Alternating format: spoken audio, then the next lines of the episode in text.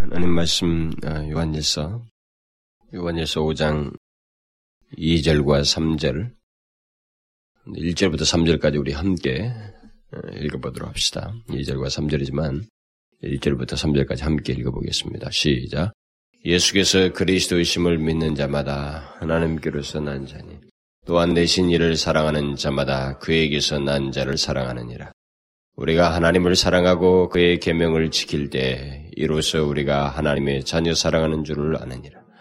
하나님을 사랑하는 것은 이것이니 우리가 그의 계명들을 지키는 것이라. 그의 계명들은 무거운 것이 아니로라.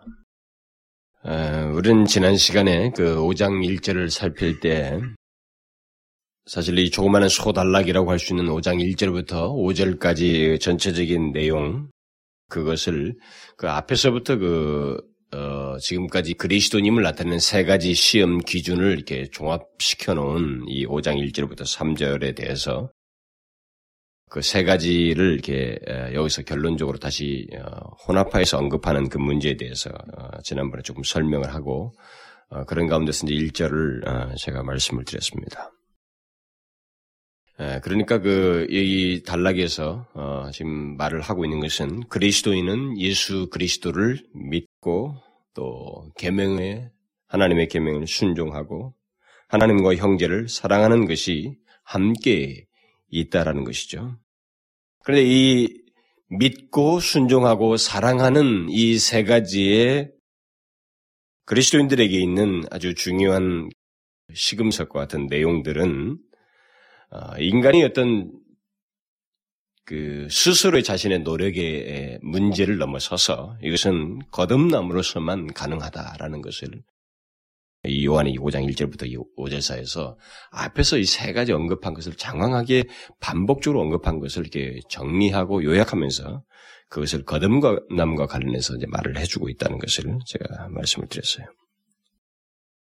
특별히 이 마지막에 정리를 하면서 이 사도 요한이 그리스도님을 나타내는 우리가 하나님과 사귐이 있다는 그 증거요, 그 시금석이 시험 기준이 되는 예수 그리스도를 믿는 것, 계명을 순종하는 것, 하나님과 형제를 사랑하는 것, 이 세 가지를 거듭남과 관련해서 이제 말을 하고 있다라는 것이죠. 이것을 이렇게 거듭남과 관련해서 총체적으로 이렇게 언급을 하는 것은 앞에서 이게 개별적으로 이 세 가지 문제를 다룰 때마다 거기서 하나님과 사귐이 있다는 것, 하나님을 안다고 하는 것, 그리스도인이라는 것은 특징으로서, 그 증거로서 또 시험 기준에서 그걸 얘기를 했을 때, 그때그때마다 사실 거듭남과 관련된 내용들을 다 얘기했어요. 이미 하나님과, 하나님의 백, 성이요, 그리스도인이라고 하는 전제 아래서 말을 했고, 또 사랑 문제를 얘기할 때는 하나님께 속한 거요, 하나님께서 난 자는 사랑한다. 거기서도 거듭남을 얘기를 했습니다. 했음에도 불구하고, 이 세 가지를 함께 얘기하면서 마지막에 여기서 정리할 때 그것을 거듭남과 연관시켜서 말을 하는 것은 이 세 가지 중에 어떤 하나가 빠지고 어떤 두 개만 있고 이렇게 할 수가 없다는 거예요. 이 세 가지가 모두 있, 있는 것이며 또 있을 수 있는 조건은 거듭나야 된다는 거죠. 새롭게 태어나야 된다는 거예요. 이 거듭나지 않냐고는 예수 그리스도를 믿는 문제, 그 계명을 순종하는 문제, 이 하나님과 형제를 사랑하는 문제를 누구도 가질 수가 없다라는 거죠. 모방을 일시적으로 할 수는 있겠지만 이것이 자기의 이 사람의 존재의 특징이고 내용이 될 수가 없다라는 것입니다. 네, 그런 맥락에서 이 거듭남과 관련해서 특별히 이 세 가지를 여기서 정리를 해주고 있다는 것을 우리가 염두에 두고 이 5절까지 내용을 이어가야 됩니다. 그래서 이제 이제 오늘은 그 거듭난 자는 하나님과 형제를 사랑하고 그의 계명을 지킨다는 사실을 이제 어, 오늘 본문에서 이제 이 얘기를 하게 되는데 5장 1절에서는 요한은 하나님께서 난 자는 예수 그리스도를 믿고 하나님과 형제를 사랑한다라고 했는데 이제 여기 2절에서는 2절과 이제 3절에 가서는 하나님께서 난 자는 하나님과 그의 형제를 사랑하고 그의 계명을 지킨다고 하는 문제. 그래서 이 세 가지가 다 이렇게 1절부터 3절 사이 나와 있는데 이게 중첩시켜 가면서 이게 전체를 쓴세 가지 설명을 하고 있어요. 그래서 그 믿고 사랑하고 순종하는 문제. 그래서 여러분 우리가 기독교 신앙생활을 하면서 우리가 신앙생활을 하면서 이 세 가지 단어가 이 동사가 이 동사를 세 가지 동사를 말을 하면서 이 세 가지 동사와 관련해서 설명하는 내용들이 굉장히 삼위 하나님과 연관시켜서 말하고 믿음에 관한 게 뭐든 예수 기독론을 통해서 말하든 죄를 얘기하든 뭐 형제 사랑에 대한 문제 무엇을 말하든 그런 것과 말을 하면서 이 세 가지 동사가 우리에게는 가장 기본적으로 맞물려 있다는 사실을 잊지 말아야 됩니다. 그것이 우리 자신들의 시, 내가 누구인지를 증명하고 주, 증거하는 아주 기초적인 표현을 세 가지 동사로 말을 하라고 하면 믿고 순종하고 사랑하는 것이다라는 거죠. 음? 예수 그리스도를 믿고 그의 계명을 지키고 순종하는 것이며 하나님과 형제를 사랑하는 것이다. 이 세 가지 동사로 요약된다라고 하는 것. 이것을 우리가 잊지 말아야 됩니다. 그것을 앞에서부터 쭉 해온 걸 여기서 이 단어를 다시 언급을 하면서 우리에게 이제 정리를 해주기 때문에 이것을 우리가 어, 결론적으로 깊이 이것을 새기고 또 이것이 우리에게 있어서 삶에 있어서 굉장히 비중 있는 내용이어야 된다는 사실을 잊지 말아야 됩니다. 사실 여러분 보십시다. 모든 사람, 제가 누차에 그런 얘기를 하지만 이 사도 요한이 바보가 아니잖아요. 그리고 이것은 영감된 말씀이고 그는 다분히 하나님의 그, 그 성령에 사로잡혀서 어떤 메시지를 전하고 있는 사람이라 이 말입니다. 그럼에도 불구하고 이런 것들을 앞에서 이렇게 차근차근 상세하게 이렇게 몇 얘기하고 또 그것을 반복해서 했음에도 불구하고 마지막에 정리하면서 또 이런 것을 이렇게 우리에게 다시 반복을 했을 때는 그만큼 이런 내용들이 우리에게 있어서 거의 절대적으로 중요하고 우리에게 어, 뭐 생각 인식 정도의 문제가 아니라 실제 우리의 내용이 존재 내용이 돼야 된다. 그리고 삶의 중요한 내용들이 돼야 된다. 이런 것들을 가지고 있지 않고는 신앙이 어떻고, 뭐, 그리스도인이 어떻고, 하나님을 사랑하는 것이 어떻고, 하는 이런 표현이 다 거짓말이 된다라는 것이에요. 그러니까 그것을 이렇게 강조하고 반복하는 것에 대해서 우리는 어, 그렇게 그, 음, 거북스럽게 생각할 이유가 없어요. 그러니까 하나님의 말씀이 진리가 우리에게 반복되어지고 이렇게 계속적으로 강조를 하는 이런 그 성경의 어떤 표현이라든가 사도들의 강조들은 우리에게 있어서 그만큼 중요한 것, 중요성을 우리에게 말을 하고 그것이 우리에게 분명히 각인돼서 나타나도록 하고자 하는 대단히 그 목회적인 마인드라고 하는 생각. 그 목, 목회자의 그 열심이라고 하는 것을 잊지 말아야 됩니다.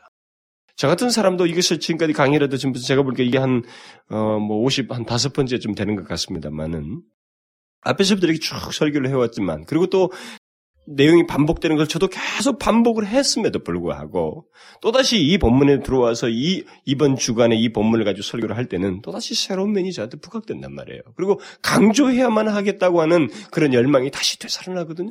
근데 그것은 누구를 대상으로 두고 어떤 사람이 강조를 해야 할 만큼 상태가 온전치 못하기 때문에 강조해야 되겠다 이런 생각이 아니라 내 자신에게서부터 그것을 발견한다 이 말입니다.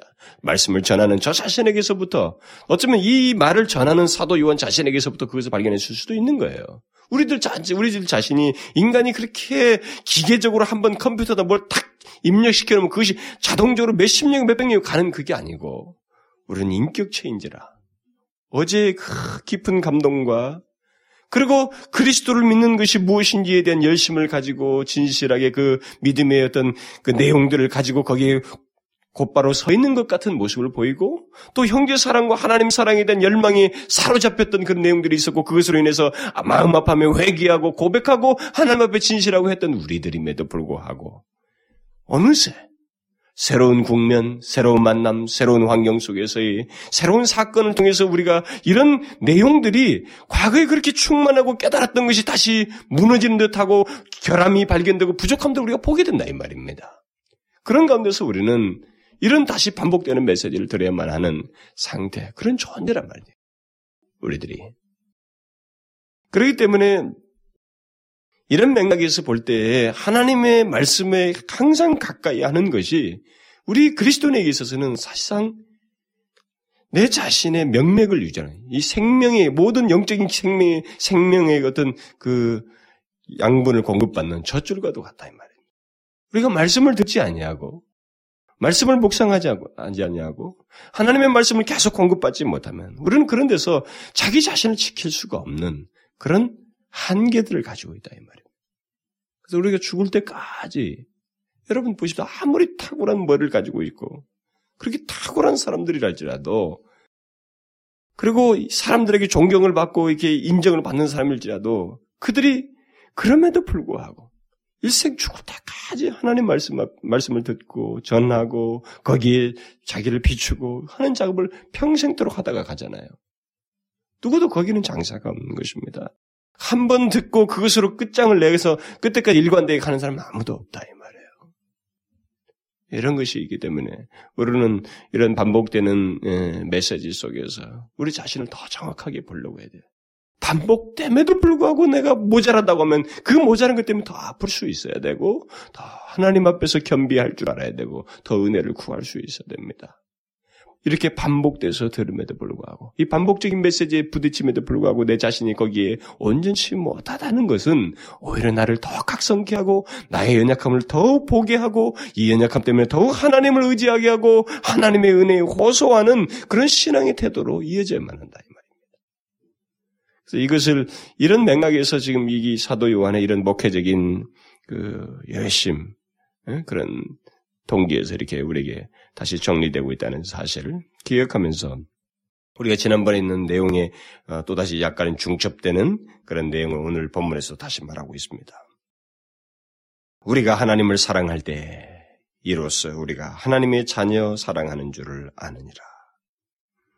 요한은 여기서 우리가 하나님을 사랑하는 것은 하나님을 사랑하는 것만으로 끝나지 않고 반드시 그의 자녀에 대한 사랑을 수반한다라고 하는 이 사실을 또 다시 얘기를 하고 있습니다. 거듭남과 연관시켜서. 하나님께로서 난 자요 하나님으로부터 새 생명을 부여받은 사람은 하나님만을 사랑하는 것으로 끝나지 않습니다. 그래도 그런 식의 신앙 논리는 없다라는 거예요. 반드시 하나님을 사랑하는 자는 그의 자녀들을 사랑한다. 이렇게 말을 하고 있습니다. 우리들의 일반적인 습관은 하나님을 사랑하면 그것이 그것만 있으면 된다라고 하는 이런 생각들 거기에 많은 것을 집중하고 그것에 반해서는 또 상대적으로 어, 하나님을 사랑하는 것과 직접적으로 연관되어 있는 뗄 수 없이 지금 강조되고 있는 어, 형제를 사랑하는 것, 그의 하나님의 자녀들을 사랑하는 이 문제를 상대적으로 우리는 과소하게 생각한다. 하나님 사랑하는 것에 비하면 이것을 상당히 예, 분리시켜서 생각하거나 이원적으로 생각하거나 이렇게 말이죠. 그 과소하게 생각한단 말이죠. 그러나 그것은 이 사도 요한이 여기서 사장 끝부분에서도 말을 했고 지금 여기서도 다시 반복을 하고 있습니다만은 그것은 우리의 중대한 오류다라는 거예요. 기독교 신앙에 있어서 그것은 굉장히 큰 오류이고 그것은 하나님께서 우리에게 가르치는 바가 아니며 또 결과적으로 우리가 저희 우리 입장에서 말할 때는 그것은 성경을 바르게 이해한 것이 아니라는 거예요. 성경을 잘못 배운 것이다라는 겁니다. 그래서 요한은 기독교 신앙은 하나님을 사랑하면 그의 자녀들을 사랑하는 것이요. 이 둘은 함께 가는 것이다. 라는 것을 계속 강조해주고 있어요. 이것은 그렇게 해야 한다는 의무 조항에 따르는 것이 아니고 그런 지식을 받아들여서 노력하는 문제이기 이전에 이미 제가 우리 앞에서부터 살피면서 쭉 말, 어, 몇, 몇 차례 언급한 대로 하나님께로서 난 자, 곧 새 생명의 자연스러운 역사이다. 그것은 거듭난 자에게 있는 당연한 귀결이다. 라고 말을 하고 있는 거예요. 그러니까 이것을 우리가 먼저 생각해야 됩니다. 그래서 제가 지난 시간에 말할 때 이 거듭난 문제를 이 세 가지 문제와 관련해서 거듭난 문제를 먼저 강조를 한 것입니다. 그런 맥락. 그래서 오늘은 제가 거듭난 문제를 특별히 강조를 많이 하지 않겠습니다만 이미 했기 때문에 그것이 있어야 된다라는 거예요. 우리가 하나님을 사랑하는 문제, 형제를 사랑하는 문제, 그래서 하나님을 사랑하면서 동시에 형제를 같이 사랑하는 이 문제를 분리시키지 않고 함께 갖는 것, 이것은 그리스도인에게 당연한 것이고, 이것은 거듭난 자들에게 거듭난 것의 자연스러운 역사이다. 그래서 우리는 하나님을 사랑하기 시작하면서부터 자연스럽게 다른 형제들을 사랑하는 그런 모습을 거듭난 자, 하나님께서 낳은 자는 나타낸다는 게, 갖는다라는 것입니다. 이것은 누가 가르쳐 주기 이전에 자신 안에 있는 생명이 드러난, 생명이 드러나듯이 그냥 나타나는, 마치 그 태어난 아이가 자신 안에 있는 세, 생명을 드러내듯이 자연스럽게 나타내는 것이다. 그러니까 그 거듭남과 관련해서 말을 하는 것이 바로 그런 거예요. 이건 생명의 역사이다라는 겁니다. 그러니까 우리가 이것을 잘 생각하셔야. 사람들은 형제를 사랑하는 문제를 이게 도덕적인 문제로 자꾸 생각하려고 한다고 말이죠. 다른 그리스도인을 사랑하고 이게 사랑하는 문제를 그냥 선택적인 어떤 행동이라든가 이 도덕적인 것들 말이죠. 이렇게 우리 흔, 하게 사회 속에서 이, 이 인간관계, 인륜관계에서 갖는 말이죠. 이 인간 도리와 윤리상 이런 문제로 생각하는데 그게 아니라는 것입니다. 그 정도의 수준이라면 그것은 여기서 성경이 말하고 있는 내용이 아니라는 것입니다. 그 정도의 수준을 가지고 이 사람들 그 교회 안에서 다른 지체들과 다른 그리스도인들을 사랑하고 대하는 것은 그것은 거듭남과 상관없는 아주 그냥 인간의 그 자연스러운 도의적인 그런 관계를 성경은 분명히 말합니다. 사랑한다는 거예요. 그렇기 때문에 거듭난 문제를 얘기하는 것입니다. 지금까지도 계속 그런 얘기를 하면서 사람들이 오해를 할 수 있거든요. 아, 그래. 우리 내가 형제를 사랑해야지. 그것이 내가 하나님의 백성이야. 라고 이 노력을 일차적으로 함으로써 내가 마치 하나님의 백성인 것처럼 스스로 위안하려고 하는 착각을 할 수 있단 말입니다. 물론 우리에게 그런 수고가 필요하고 노력이 당연히 뒤따라야 되지만, 먼저 생각해야 될 것은 거듭나야 된다. 거듭난 자에게는 자연스러운 현상이에요. 우리가 누구를 사랑할 줄 알았어요? 몰랐다 이 말입니다. 그런데 하나님을 사랑하기 시작하면서부터 우리는 다른 형제에 대한 사랑을 갖게 되고 사랑하게 된다 이 말이에요. 여기에 대해서 내가 온전치 못하고 부족한, 부족한 것이 나에게는 큰 결함으로 다가오고, 나에게는 위기스럽게 여겨지고, 그것 때문에 마음이 상하고, 고통스럽고, 죄악으로 여겨져서 하나님 앞에 통하는 결과를 초래하게 된단 말이에요. 그게 생명의 역사예요. 거듭난 생명의 역사. 그래서 거듭난 자에게는 바로 그런 형제 사랑의 역사가 있다.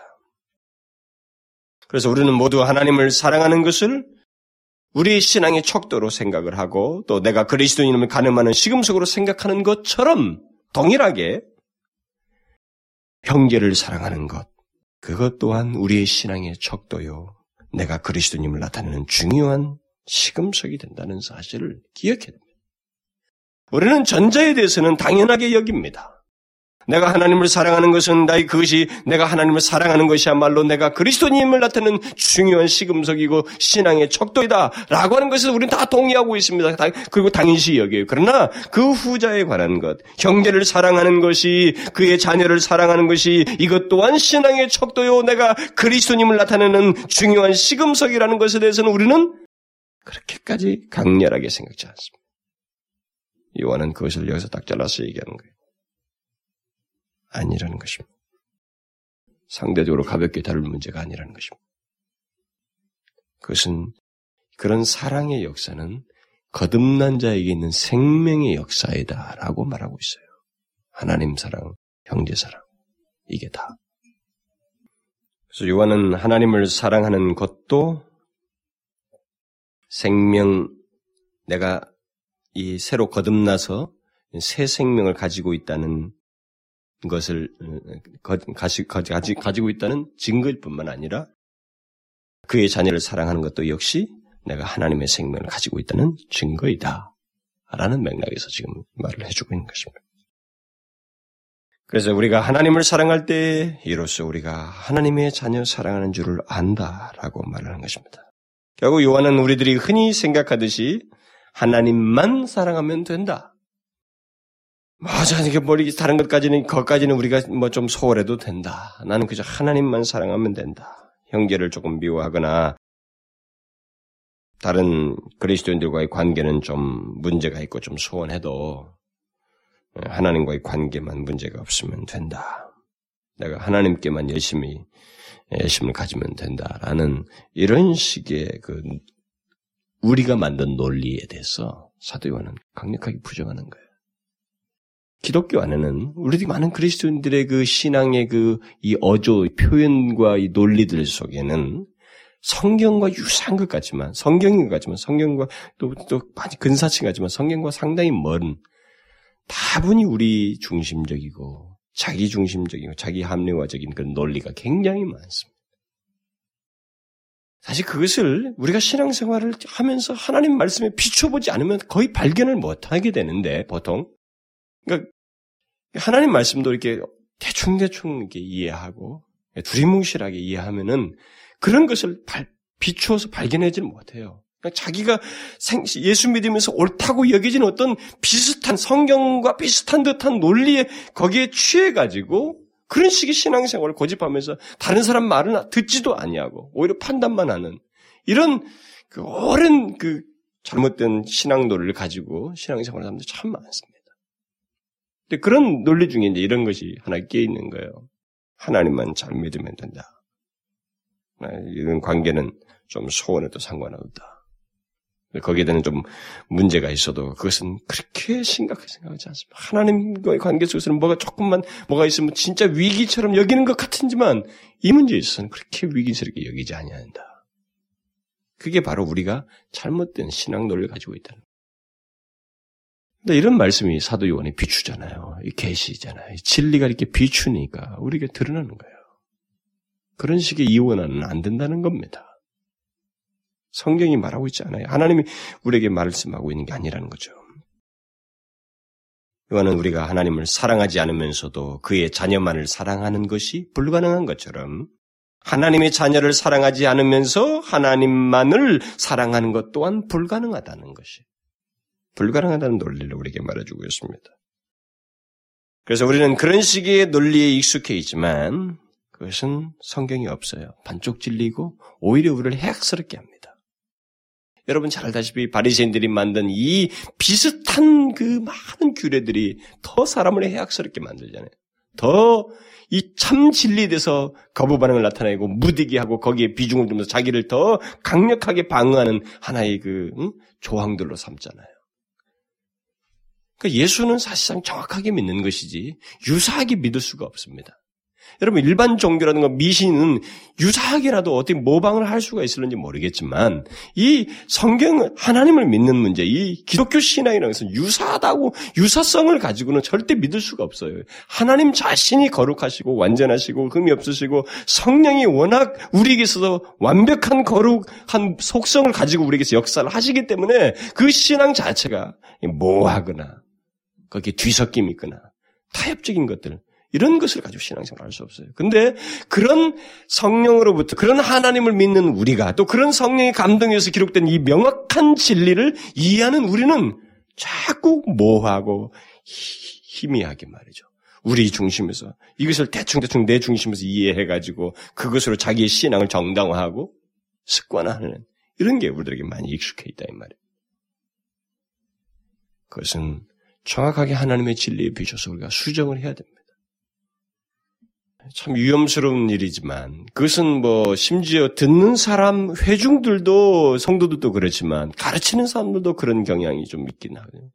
둘이 둘이 뭉실하게 어떤 본문이 원래 의도한 그 성령의 감동이 성령께서 우리에게 쓰셔서 기록해서 주셔서 우리에게 전달하고 있는 원래 의도가 아닌 이 전하는 사람의 의도를 따라서 변형시켜서 이렇게 두리뭉실하게 어떤 본문들을 이해하게 하고, 어?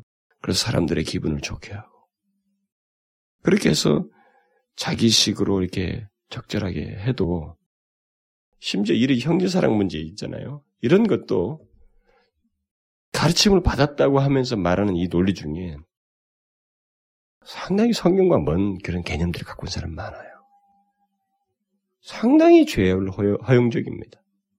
다른 사람들과의 뒤틀린 관계에 대해서 다분히 성경적으로 무슨 그것을 답변을 가지고 자기의 그 잘못을 말이죠. 가지 그 그냥 말하기 어려운 상대이니까 이렇게 어, 그럴 수도 있고 저쪽이 무조건 잘못했다는 식으로 이렇게 이 사람을 두둔하는 그것이 성경적으로 마치 그런 것처럼 이렇게 카운셀링하는 경우도 있다. 저는 그런 거 봤어요. 이제 그런 그렇게 누가 그렇게 얘기합니까 하는 거예요. 그렇게 말을 해줬다는 거예요. 상담자가. 근데 여러분 사실 상대가 아무리 어려운 상대를 할지라도 더 어려운 분은 하나님이에요. 더 조심해야 될 분은 하나님입니다. 그리고 더 겸비하고 우리가 마음을 천심으로 쏟아서 해야 할 것이 바로 하나님이고 그분의 말씀이에요. 그분의 말씀을 활짝 펴서 아무리 어려운 상대라도 특별히 그 정이 쌓여지면 참 힘들어져요. 바른, 바르게 말하기가. 그래서 이 카운셀링의 한계가 바로 그겁니다. 여러분 그 개인적인 카운셀링 하는 거 있잖아요. 그 한계가 바로 이거예요. 뭐 상담 목회 무슨 목회 하면서 이제 상담으로 막그뭘 하겠다고 하는 거 있잖아요. 그러게 그 한계가 그거예요. 그러니까 어떤 사람이 자기의 그 개인적인 얘기를 다 얘기하고 나면 그것 때문에 이제 설교자가 얽매여 버려요. 아이고 오늘 본문이 설교가 이건데 어, 그 상담에 얼마 전에 상담했던 그 항상 앞에 앉아 있는 그 사람의 그 관련된 내용이 있는 거예요. 이게 이제 어떻게 할지 모르는 거예요. 실제로 제 동료 우리 지금 우리 한 멤버 중에 한 동료가 그 얘기한 거예요 저한테. 그게 자기도 그게 참 어려웠었다고. 어떤 사람이 그 어, 상담을 했는데 좀 음란 문제가 있었는데 참 어려운 얘기를 자기한테 했다는 거죠. 그래서 자기가 얘기를 다 했는데 그 설교가 그 다음날 그, 그 돌아온 주간인가 그 설교가 그거였단 말이죠. 가늠한 여인 그 본문을 가지고 설교. 그 때문에 고민을 했다는 거죠. 해야 되느냐 말아야 되느냐.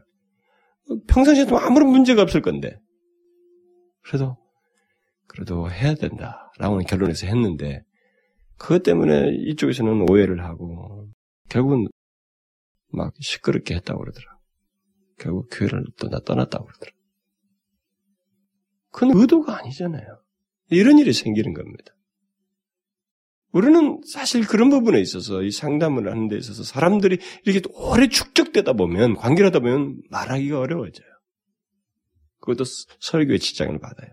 그런 면에서 설교자는 그런 적절한 것에서 꼭 필요한 사람들에게 권면을 하, 그 상담을 해서 그 사람이 필요한 것에 도움을 주고 할 수 있지만 그것으로 인해서 설교자는 얽매이게 되기 때문에 그런 것에 대해서 양해를 난 구해야 된다고 생각이 돼. 그 사람한테 내가 당신 케이스는 정확히 말하지 않아도 지금 이 문제는 언제든 내가 설교할 수 있기 때문에 당신 이 문제라도 시험 들으면 안 된다. 시험 들을 것 같으면 나는 당신의 이런 얘기 다 못 해준다. 얘기를 하고 미래 정리를 할 필요가 있다고 돼요. 누구든지 마찬가지거든요. 여러분 우리 교회는 괜찮아요. 큰 교회 가보면 이 중직들이 있잖아요. 다 이 설교자와 오랫동안 연륜 관계들이 있습니다. 친분들이 있어요. 다 근데 그것이 다 아는 문제가 터진 겁니다. 그, 그, 그 문제가 설교에서 못, 언급을 못 하는 거예요. 응? 굉장히 어려운 대상이 돼버리는 겁니다. 그러나 여러분, 여러분들이 아셔야 돼요. 그리고 설교자도 야, 끝까지 씨름하면서 이기는 문제가 바로 이겁니다. 그들보다 더 어려운 것은 하나님이셔요. 응? 하나님이 더 어렵습니다. 그분이 뻔히 아는데 그분의 말씀을 내 마음대로 도용하고 변형시키면서 그것을 차단하고 내가 하지 않는다는 것은 내가 하나님 앞에서 정직하지 못한 거예요. 그렇기 때문에 이런 문제에 대해서 우리식의 논리를 가지고 이렇게 신앙생활하는 것에 대해서 아, 결국 지적을 하고 네, 그런 것에 권면을 하고 해도 설교자나 우리 전하는 자나 이게 성숙해야 돼요. 진짜 성숙해야 됩니다. 저는 로이존스 목사가 그 웨스민스터 그, 그 많은 회중들을 감사하다고 사역을 마치면서 그런 말을 한 것은 회중도 한몫한 거예요. 로이존스 목사 같은 사람의 그 탁월한 설교를 하게끔 했던 것도 그 회중도 한몫을 한 겁니다. 회중이 못 따라오면 회중이 그것을 제대로 못 받아들이고 계속 티각티각하고 그런 것을 설교를 가지고 씨름했었고 뭐 입씨름했었고 뭐 비판이나 했었고 말이죠. 이건 나를 두고 한 것이다. 나를 찍은 것이다. 그런 설교자가 어디 있어요? 어? 하나님 앞에 정직한 설교자라면 그런 설교자가 어디 있습니까? 근데 그렇게 하면서 성숙치 못하 그러면 이 설교자도 인간인지라 약해져요 나중에. 아이고 한 사람이라도 이 사람의 영혼을 생각해도 이 내가 실수해서 실족시킨 건 아닌가라고. 실족시킨 거 아닌데도 자꾸 자학을 해요, 설교자들도. 그런 경우가 많습니다. 같이 성숙해야 돼요. 회중들도 그냥 가지 뻔하게 그냥, 아, 그냥 히히 하고 말이죠. 팀이 한 그런 간증하면서 그냥 자기들 기분 좋게 하는 것만 좋아하면은 같이 멍들어가요. 설교자도 멍들고 같이 멍드는 거예요. 이 부분에 있어서는 우리가 같이 성숙해야 돼요. 하나님 말씀 들을 때는 이게 오직 하나님 말씀을 듣는 것처럼 해야 돼요. 칼빈 선생이 그랬잖아요.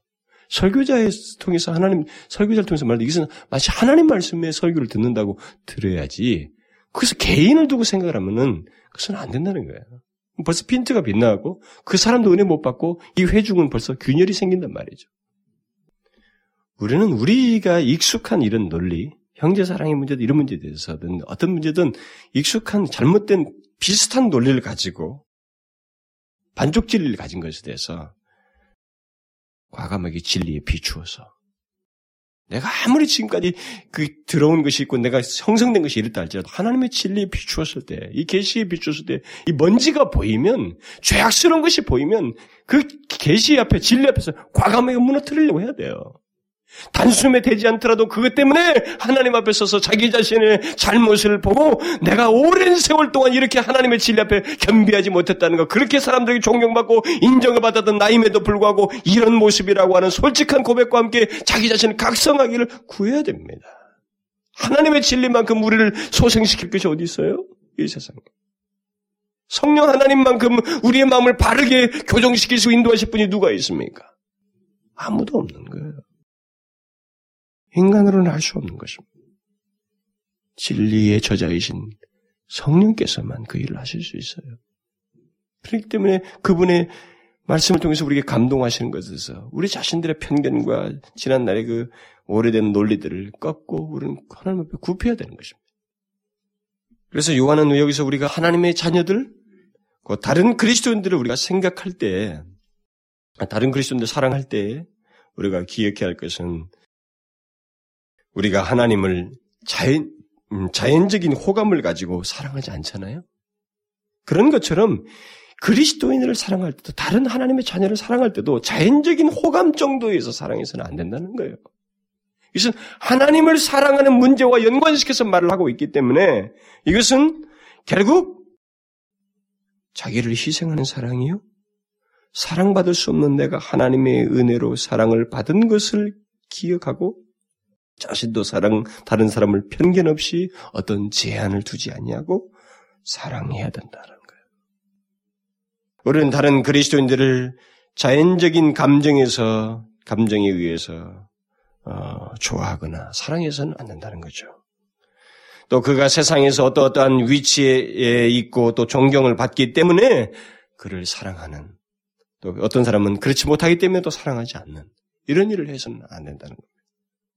오히려 그들을 사랑하는 것은 예수 그리스도의 은혜와 그들 속에 있는 하나님의 사랑과 그들에게 그들에게 역사하는 하나님의 사랑 때문에 나에게도 동일하게 역사되고 있는 그 하나님의 사랑이 저 사람에게도 역사되고 있다는 사실 때문에 우리가 그를 사랑해야 된다라는 것입니다.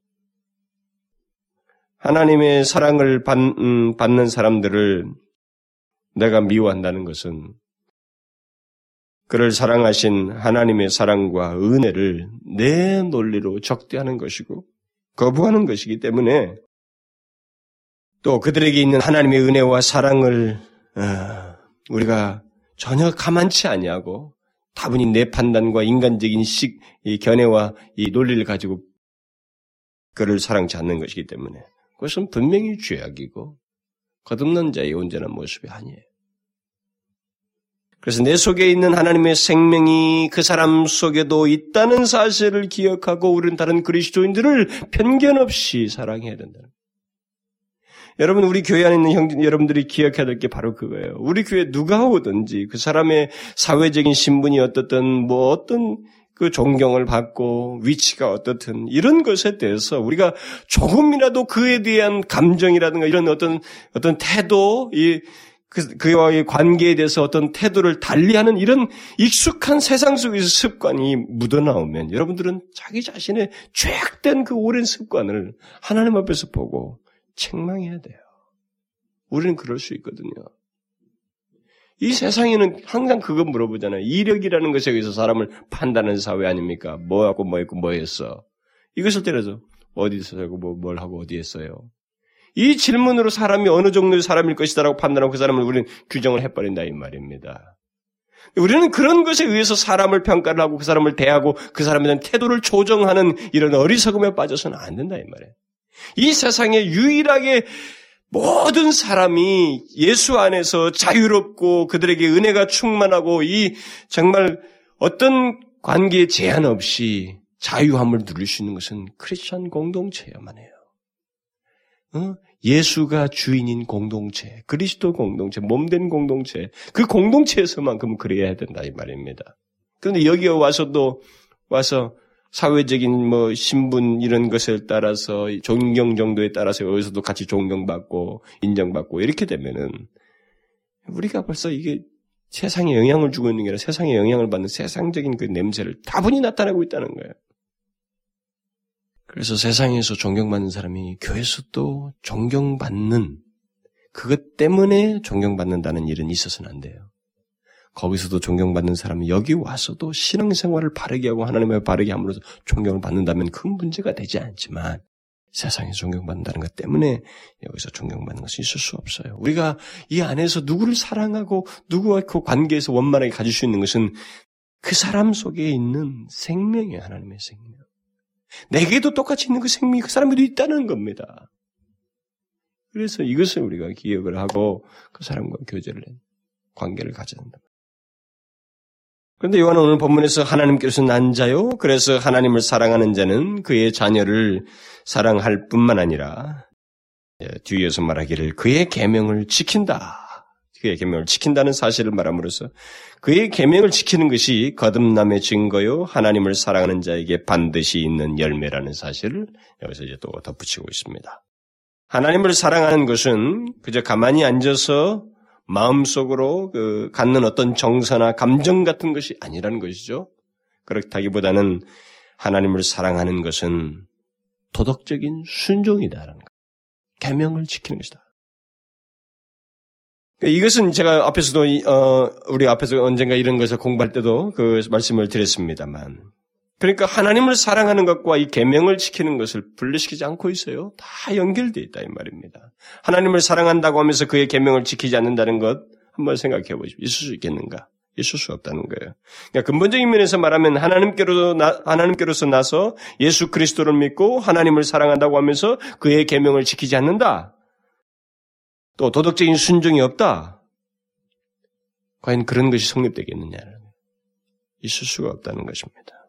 오히려 그 반대라는 거죠. 요한은 여기서 하나님을 사랑하는 것은 이것이니 우리가 그의 계명을 지키는 것이다.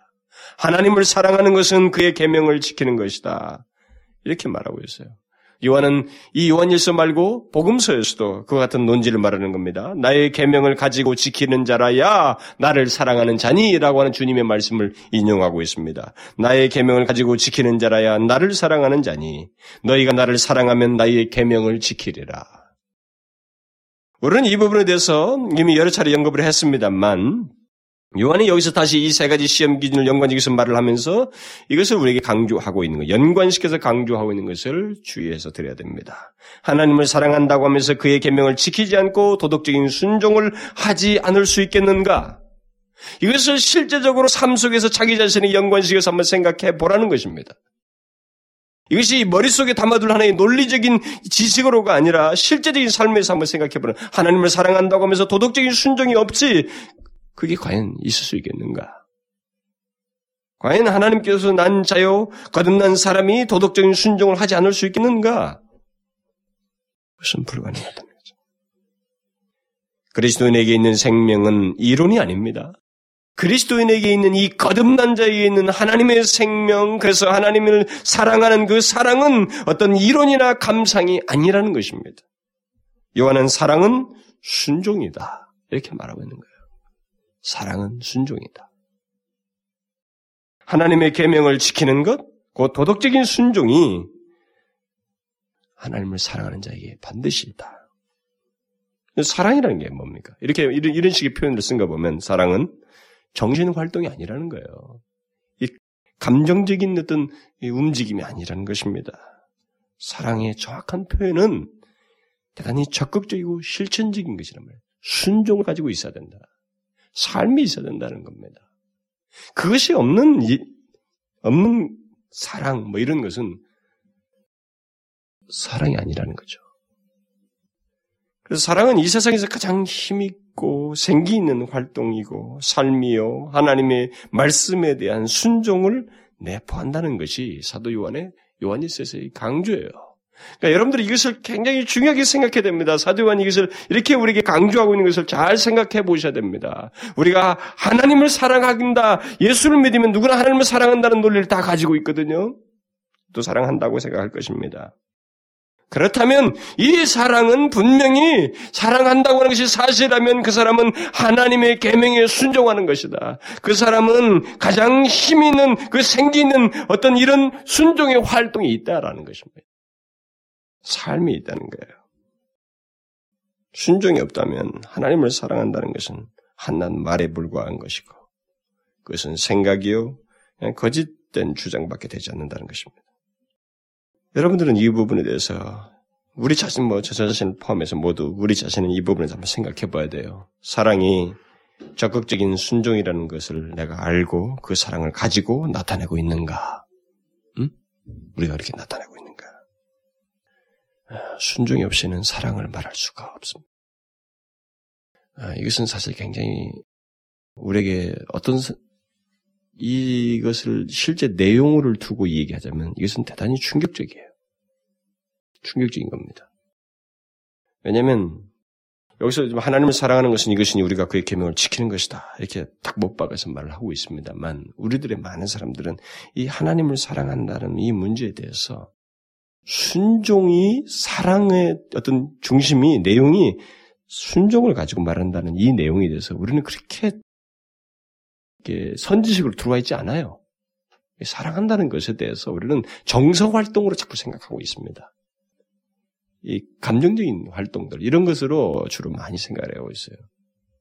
익숙치가 않습니다. 사실 이게 우리 실제 현실로 가보면. 그러나 이 사도 요한은 그의 계명을 지키는 것이 없이는 우리의, 우리의 신앙은 물론 하나님께 대한 사랑을 말할 수가 없다는 거예요. 저는 옛날에 아, 이런 말들을 많이 들었어요. 뭐 최근에도 뭐 들, 들었습니다만 나는 누가 뭐라 해도 하나님을 믿는다. 나는 하나님을 사랑한다. 그리고 누가 뭐라 해도 나는 보수주의자이다. 나는 성경을 믿는다. 비록 내가 현재 사는 것은 그렇게 깨끗지는 못하지만 지금은 좀 생활이 온전치 못하지만 나는 누가 뭐라 해도 하나님을 믿는다. 나는 하나님을 사랑한다. 여러분 이런 얘기 들어본 적 있죠? 신학교 다니는 사람들은 많이 들었을지도 몰라요. 우리 신학교 다닐 때 나는 그래도 보수주의자이고 나는 하나님을 믿는다. 비록 내가 생활은 이렇게 조금 어, 온전치 못하고 이렇게 죄스럽, 죄악스럽지만 어, 나는 이 부분에 대해서는 어, 지금 현재는 그렇지만 나는 하나님을 바르게 믿고 있다. 아니 정말 바르게 믿고 바른 정통 신앙을 가지고 있고 신앙은 신앙은 버릴 수 없고 이 세상에 대한 미련도 버릴 수 없다. 네, 그런 논지예요 결국 파고 들어가 보면 또 예수도 믿고 자기 안에서 일어나는 육신의 정욕도 거부하지 않으려고 하는 그런 태도에서 그런 식으로 말을 하는 것입니다. 이런 태도에 대해서 요한은 하나님을 사랑하는 것은 이것이니 그의 계명들을 지키는 것이다. 순종이 없이는 하나님을 사랑한다는 말을 할 수가 없다. 그런데 순종이 없는 자가 하나님의 계명을 지고 도덕적인 순종을 내가 하고 있지 않은데도 내가 하나님을 믿고 싶고 나는 하나님을 사랑하고 신앙을 나는 버릴 수가 없고 이렇게 자꾸 논리를 펴는 것은 우리 우리 논리란 말이에요. 우리 지식이에요. 설득력이 없다 이 말입니다. 그러니까 순종이 없는 자는 하나님을 아는 자도 아니고 하나님께로서 난 자도 아니며 하나님을 사랑하는 자가 아니라는 것이 이 요한의 주장입니다. 요한은 이미 이와 같은 내용에 대해서 2장에서 분명히 말을 했어요. 우리가 그의 계명을 지키면 이로써 우리가 저를 아는 줄을 알 것이요. 저를 아노라 하고 그의 계명을 지키지 아니하는 자는 거짓말하는 자요. 진리가 그 속에 있지 아니하되. 나는 보수주의자이고 나는 뭐가 어떻고 정통하고 하나님을 믿는다고 하지만 진리가 없다는 것입니다. 그가 하나님을 사랑한다고 아무리 말을 하지만 계명을 지키지 않고 있다면 그는 거짓말하고 있는 것이며 그 속에 진리가 없는 것이다. 못 박아서 말을 하고 있는 거예요. 그러면서 누구든지 그의 계명을 지키는 자는 하나님의 사랑이 참으로 그 속에서 온전케 되었나니 이렇게 말하고 있습니다. 그래서 도덕적인 순종은 이처럼 하나님의 자녀인 것을 나타내는 아주 중요한 시금석이에요. 그러니까 순종이 없이는 그리스도님을 나타낼 수가 없습니다. 그리스도님을 말할 수가 없어요. 여러분들 우리들의 삶을 한번 보십시오. 하나님을 사랑하는 삶을 살고 있는지. 다시 말하면 그의 계명을 순종하는 것이 우리에게 있는지. 그게 하나님을 사랑한다는 내용이거든요. 하나님께 대한 사랑이든 형제에 대한 사랑이든 사랑은 적극적인 그리고 실천적인 어떤 내용을 가지고 있어요. 내포하고 있습니다. 그래서 요한은 그 앞에서도 계속 그랬지만, 은 여기 이 5장 여기 전반부에서 이 사랑이라는 단어를 쓸 때 계속 아가페 단어를 써요. 하나님께 된 사랑이든 형제 된 사랑이든 아가페 단어를 쓰고 있습니다. 이건 왜 그래요? 뭘 말하려는 겁니까? 이것은 하나님께 대한 사랑이든 형제 된 사랑이든 적극적인 실천을 내용을 가지고 있다는 거예요. 어떤 성격상의 자기를 희생하는 사랑이다라는 어? 그런 타자를 전적으로 향하는 사랑이라는 그런 내용도 있지만은 강조점은 사랑의 이 사랑이 실제적이다라는 겁니다. 실천적이다는 거예요. 삶이 있다는 겁니다. 요한은 앞에서 형제에, 대, 형제에 대한 사랑을 말하면서 이 얘기 하잖아요. 3장에서 말하면서. 형제 사랑을 말하면서 그 사랑을 어떻게 하라고 말하옵니까? 오직 행함과 진실함으로 하라. 자기를 희생하는 행함을 나타내므로 형제를 사랑하라고 말을 했습니다. 그리고 여기서도 하나님께 대한 사랑을 말하면서도 그의 계명을 지킴으로 적극적인 순종 순종으로 사랑을 나타낼 것을 말하고 있습니다. 이처럼 사랑은 하나님께든 형제, 형제에게든 적극적인 삶의 내용을 내포하고 있다. 그것이 없이는 사랑이 하고 있다고 말할 수 없다는 거예요. 그러니까 형제를 사랑한다라고 하면서도 형제에 대해서 내가 행함과 진실함으로 실제적인 행실을 가지고 있지 않냐면 이 사랑이 다 말이라는 겁니다. 놀리고 그냥 거짓말이고 표현이라는 거죠. 실제 내용이 아니라 이 말입니다. 여러분 이 부분에 대해서 요한의 이런 그 집요한 권면에 대해서 우리는 우리 우리 우리는 이런 말씀에 비춰볼 때 어떻다고 생각이 되십니까? 우리가 하나님을 어떻게 사랑 지금 사, 사랑하고 있느냐라는 거예요. 예배 안에서만 사랑하고 오늘날은 복음성가도 많이 찬, 찬양 집회 같은 많이 있습니다만 그 찬양 집회 속에서 찬송가 가사 속에서만 하나님을 사랑한다고 하는가? 찬송과 가사 속에서 하나님을 사랑한다라고 하는 이 말이 진실이라면 그 사람에게는 그 삶에 돌아가서 삶의 내용 속에서 하나님의 계명을 지키는 계명에 순종하는 내용이 반드시 있어야만 이 사람이 찬송과 가사에서 말한 하나님을 사랑한다는 것이 진실이다라는 거예요. 하나님께 대한 사랑은 오직 순종 속에서 나타나야 된다는. 자, 그러면 요한이 여기서 말을 하는 것 중에 이 말과 함께 덧붙이는 내용이 있어요. 그것을 이제 우리가 한번 생각해 보십시다.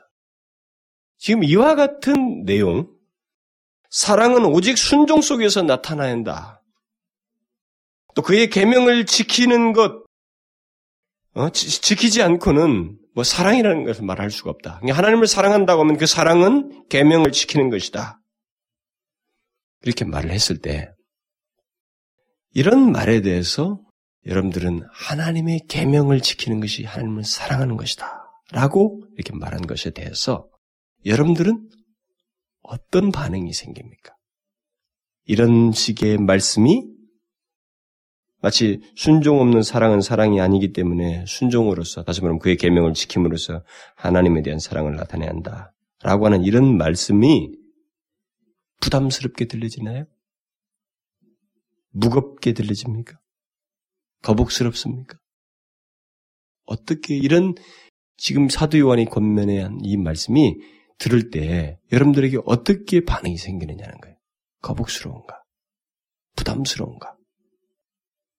무엇인가 무거운 짐을 지는 것 같은 느낌이 드는가? 그렇습니까? 여러분 한번 잘 생각해 보십시오. 이 말씀을 그냥 듣고 지나갈 게 아니라 실제로 자기에게 예, 연관지어서 한번 생각을 해보자는 거죠. 순종이 없이는 하나님을 사랑한다고 할 수가 없다. 그 믿음 있는 것도 아니고 하나님을 제대로 믿는 것도 아니다. 그래서 하나님을 사랑한다는 것은 순종을 말하는 것이다. 실제적인 삶 속에서. 그것이 없이는 사랑을 한다고 말을 할 수가 없다. 이렇게 말한 이런 논지에 대해서 부담스럽게 들리지냐는 거예요. 여러분들에게. 한번 가만히 생각해 봐요. 아, 제가 언젠가도 여러분들에게 그런 얘기를 했습니다만, 어떤 사람이 제 설교 테이블 듣고, 그렇게 반, 이런 말을 했다고 그래요. 야, 그, 그건 막, 그 설교 말씀은 정말 좀 너무 무섭고, 우리가 그대로 지킬, 그대로는, 그것은 뭐, 뭐 젊은 사람들은 참 좋겠네. 그것은 젊은 사람들의 적이지만 자기한테는 이런 말씀은 너무 부담스럽다. 너무 적나라하다. 뭐 그, 내가 모르겠어요. 저 자신이 그렇게 적나라하게 뭐 설교를 한다고 생각하는지는 저는 뭐 그런 것에 서 알 바가 아니고 저는 잘 알지도 못하고 그런 의식하고 설교도 하지 않습니다만 일단 일차적으로 반응이 그랬, 그런 걸 제가 들었단 말이에요. 설, 그런 말씀들이 부담스럽다는 거예요. 여러분 요한은 지금 그 문제를 여기 제기하고 있습니다. 하나님을 사랑하는 것과 계명을 지키는 것을 얘기하면서 뭐라고 말하고 있어요? 그의 계명들은 무거운 것이 아니다. 만일 여기서 하나님의 계명을 지키는 것이 무거운 것이다라고 생각한다면 그 사람은 문제가 있다는 겁니다. 그 사람은 하나님의 계명을 오해하고 있거나 하나님에 대한 사랑이 진실하지 않거나 하나님을 사랑치 않고 있거나 그렇다는 것입니다. 이것을 잘 생각하셔야 됩니다. 하나님께 대한 사랑이 없이 그의 계명을 받는 사람, 또 지키려고 하는 사람은 그것이 무거운 것이 될 수가 있죠. 사랑이 없다 그러면. 그러나 요한은 하나님께로서 난 자요 하나님을 사랑하는 자라고 말하면서 그의 계명은 우리에게 무거운 것이 아니다라고 말하고 있습니다. 저는 요한의 이 부언적인 말이 오늘날 예수 믿는 오늘날 예수 믿는 우리 한국 교회 말이죠. 이 예수 믿는 많은 사람들에게 있어서 굉장히 참 적절하고 요긴한 말씀이라고 생각이 돼요. 왜냐하면 예수 믿는 사람 중에 적지 않은 사람들이 하나님의 말씀대로 사는 것은 불가능하다. 오늘날 교회 다니는 사람 중에. 그러니까 설교를 하나님의 말씀을 정확하게 설명을 못하는 거예요. 이게 좀 뭔가 약하게 좀 대중이 다 알아듣게 해야 되니까 좀일 적나라하게 설명을 상세하게 하기보다는 이 저자의 그 깊은 의도를 묻기보다는 여기서 말하는 것이 우리 현실에게 좀 유용할 것은 없을까 해서 그 정도로 편안하게 보편적으로 본문을 설명하려고 하는 경향이 우리 가운데 그래서 생겼는지 모르겠어요. 왜 그러냐면 오늘날 많은 사람들이 그런 생각을 하고 있습니다. 하나님 말씀대로 살면 사는 것은 불가능하다. 하나님의 말씀을 지키는 것은 마치 수도사처럼 살라고 하는 것이지 그대로 살는 것은 우리 현실, 현실 속에서는 불가능하다. 너무 힘들다. 그 너무 현실을 모르고 하는 것이다. 이렇게 자꾸 사람들이 생각한다 이 말입니다. 실제로 그런 말을 많이 듣거든요. 그런데 사도 요한은 여기서 말해요. 만일 그런 식의 반응을 한다면 그래서 하나님의 계명을 지키는 것이 자기에게 부담스럽고 무겁게 여겨지고 하나님의 말씀을 순종하는 것이 자기에게는 이것은 조금 현실과 동떨어지고 나와는 나이가 지키기에는 비현실적이라고 여겨진다면 그 사람은 결정적인 문제를 가지고 있다 이 말입니다. 어떤 결정적인 문제예요? 하나님을 사랑하고 있지 않다는 것. 그가 하나님을 사랑한다는 것은 거짓말이라는 겁니다. 여러분은 어떻습니까? 하나님의 계명을 대할 때 계명이 자기에게 불쾌하게 만드나요? 성가시고 부담스러운 것으로 여겨집니까? 하나님의 계명을 들 때. 성경이 뭐 이렇게 하지 말라 저렇게 하지 말라 막 그런 계명들 뭐 그런 것만 또 그 사람들에게 눈에 띄겠죠. 그런 걸 그런 걸 볼 때 자기에게 아, 너무 부담스럽고 짐스럽다, 무겁다 그렇게 느껴져요? 하나님은 그저 엄하시고 혹독한 주인이고 명령을 남발하시는 그런 분으로 보이느냐는 거예요. 만일 그런 식의 태도와 반응이 어떤 사람에게 있다면 그는 하나님을 사랑하고 있지 않는 사람입니다. 그는 하나님의 생명을 가지고 있지 않습니다. 거듭난 자의 생명을 가지고 있는 게 아니에요.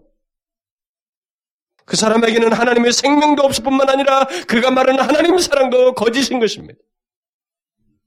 요한은 그렇게 말하고 있어요. 사랑하는 관계 속에서는 그런 반응이 생길 수가 없는 것입니다. 하나님의 은혜를 아는 사람에게는 그런 식의 반응이 나타날 수가 없는 거예요. 그런 식의 반응은 계명을 주신 하나님을 제대로 알지 못하고 있고 오해하고 있는 것입니다. 그를 혹독하고 무자비하며 마치 인자가 조금도 없는 분으로 하나님을 생각하는 것입니다. 만일 계명을 주신 하나님이 인자하시고 선하시며 우리에게 최고의 행복을 주시기 위해서 계명을 주신 분이심을 기억한다면 그리고 바로 그분과의 사랑의 관계를 관계 속에서 계명을 마주 대하고 있다면 그 계명은 우리에게 무겁게 여기질 수가 없는 것입니다. 사랑하는 사람이 사랑하는 사람을 향해서 무엇인가를 말하는 것이 무겁게 여겨진다는 것은 이 사람의 관계가 문제가 있는 것이고 그 사람에 대해서 바른 관계도 사랑하지도 않고 있지 않다는 얘기예요. 실제로 예수님께서 말씀하셨잖아요. 수고하고 무거운 짐진 자들아. 다 내게로 오라. 내가 너희를 쉬게 하리라. 나는 마음이 온유하고 겸손하니 나의 멍에를 메고 내게 배우라. 그러면 너희 마음에 쉼을 얻으리니 이는 내 멍에는 쉽고 내 짐은 가벼움이라. 왜 쉽고 가벼워요? 그것은 사랑하는 관계 속에서 지는 거니까. 사랑하는 사람에게 사랑하는 관계 속에서 서로의 주고받는 요구이고 짐이기 때문에 이것은 자원하는 마음이고 기뻐서 하는 것이기 때문에 그리고 주님께서 말씀하신 대로 궁극적으로 우리의, 우리의 최고의 선, 최고의 행복을 위해서 우리에게 요구하는 것이기 때문에 그것은 가볍고 쉬운 것이 되는 거예요. 무겁게 여긴다는 것은 이 사람이 지금 하나님을 굉장히 억지로 믿는 거예요. 예수 믿는 것이 고역인 것입니다. 그 사람에게는. 하나님을 사랑하고 있지 않는 거예요. 여호와의 생명이 그 성령의 새로운 생명의 기운이 자기 안에서 역동하고 있지 않은 것입니다.